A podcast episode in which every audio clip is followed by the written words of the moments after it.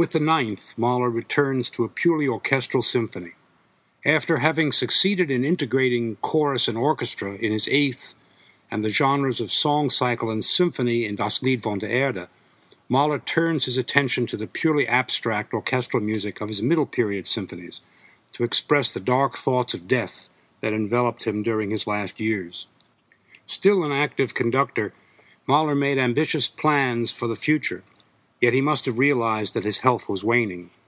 Although mortality was a burning issue for Mahler throughout most of his life, with Das Lied, his manner of expression became more intensely personal and deeply philosophical.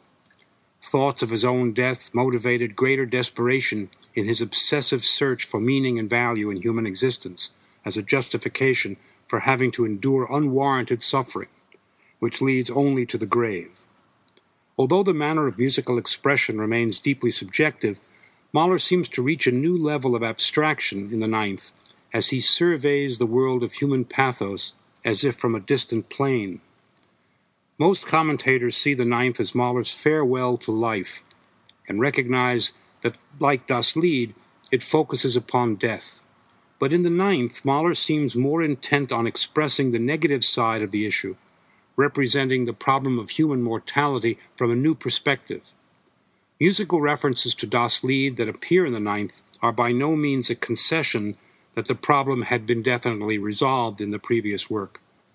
So in the ninth, Mahler begins yet again to explore both the positive and negative sides of human life in order to find sustainable meaning and value in the face of inevitable death.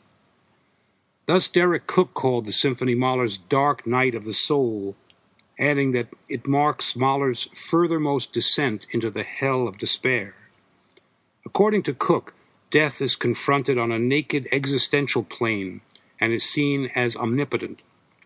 Hans Redlich believed that Mahler's attitude toward his final three symphonies was morbid, contradictory, and at times almost pathological.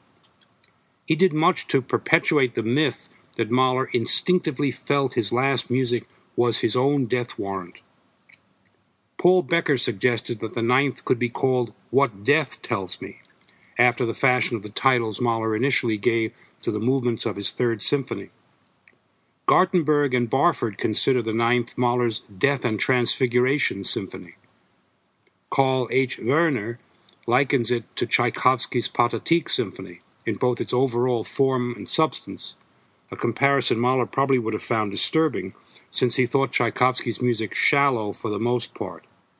Donald Mitchell explored the symphony's close relationship to another death oriented work, Kindertotenlieder. Bernd Sponheuer refers to a vague death mystique that he believes permeates the symphony. Leonard Bernstein, in his Norton lectures delivered at Harvard College, went so far as to suggest that Mahler's Ninth was a prophetic vision of the horrors of the 20th century, ending in a fervent prayer for salvation from the terrible destruction that could soon be visited upon humankind. Considered in this context, Constantin Floros's viewpoint seems overly positive.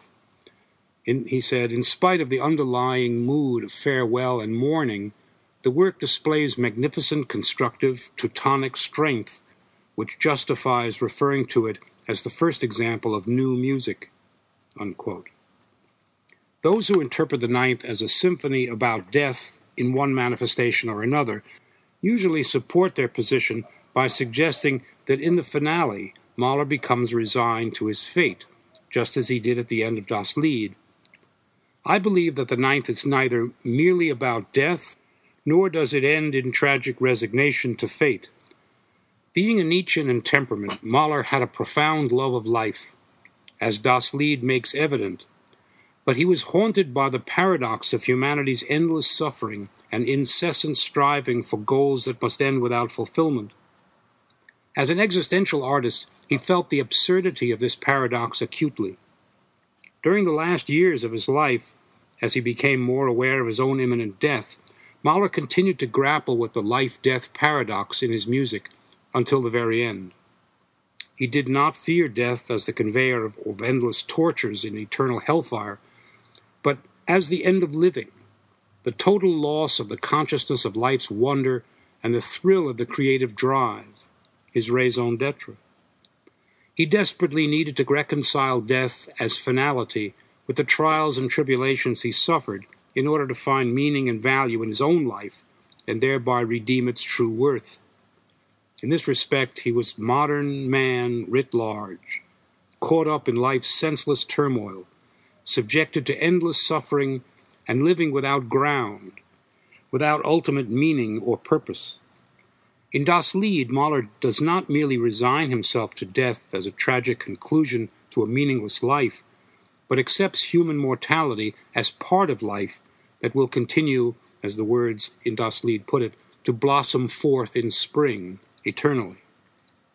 In the ninth, Mahler again confronts the terrible visions of the graveyard scene described in the Trinklied movement of Das Lied.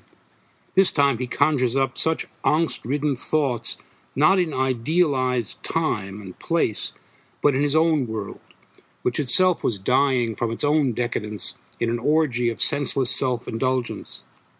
Fin de siècle Vienna and the European musical tradition, both of which he loved dearly, were showing visible signs of impending demise.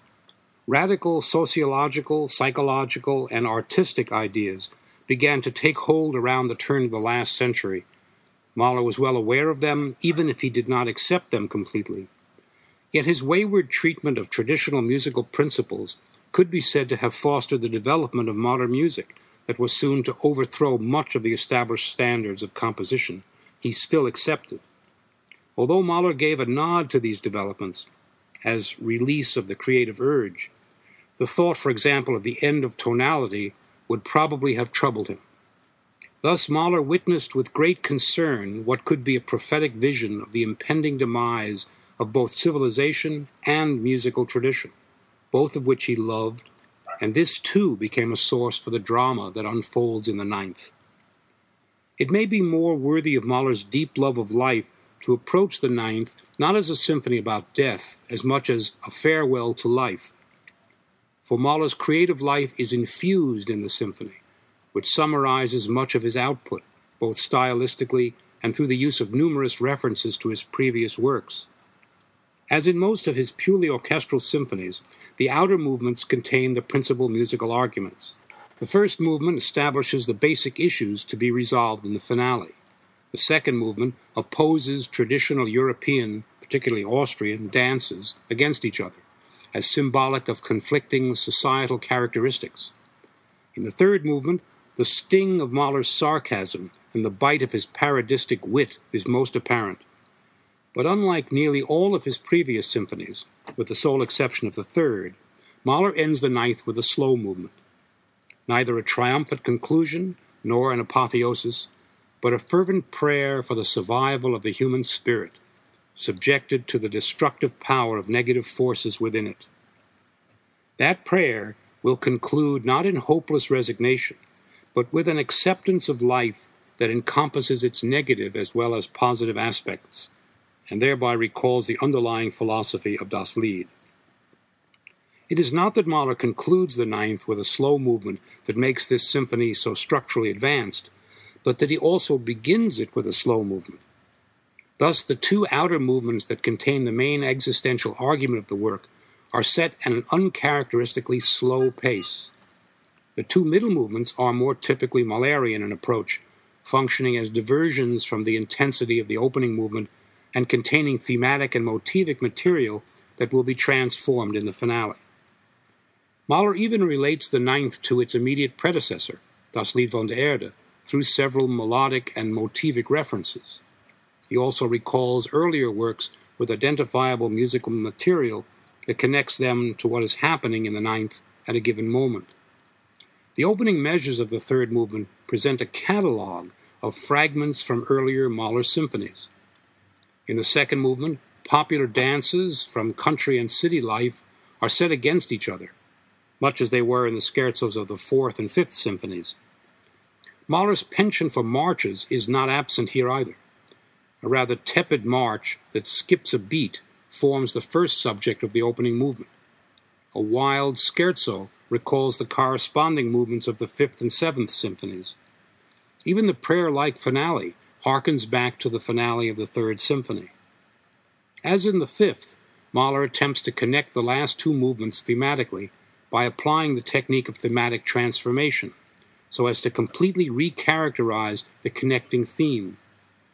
In all these respects, the ninth could be considered a musical retrospective on Mahler's compositional history that looks back nostalgically, yet sometimes bitterly, upon his all too short career.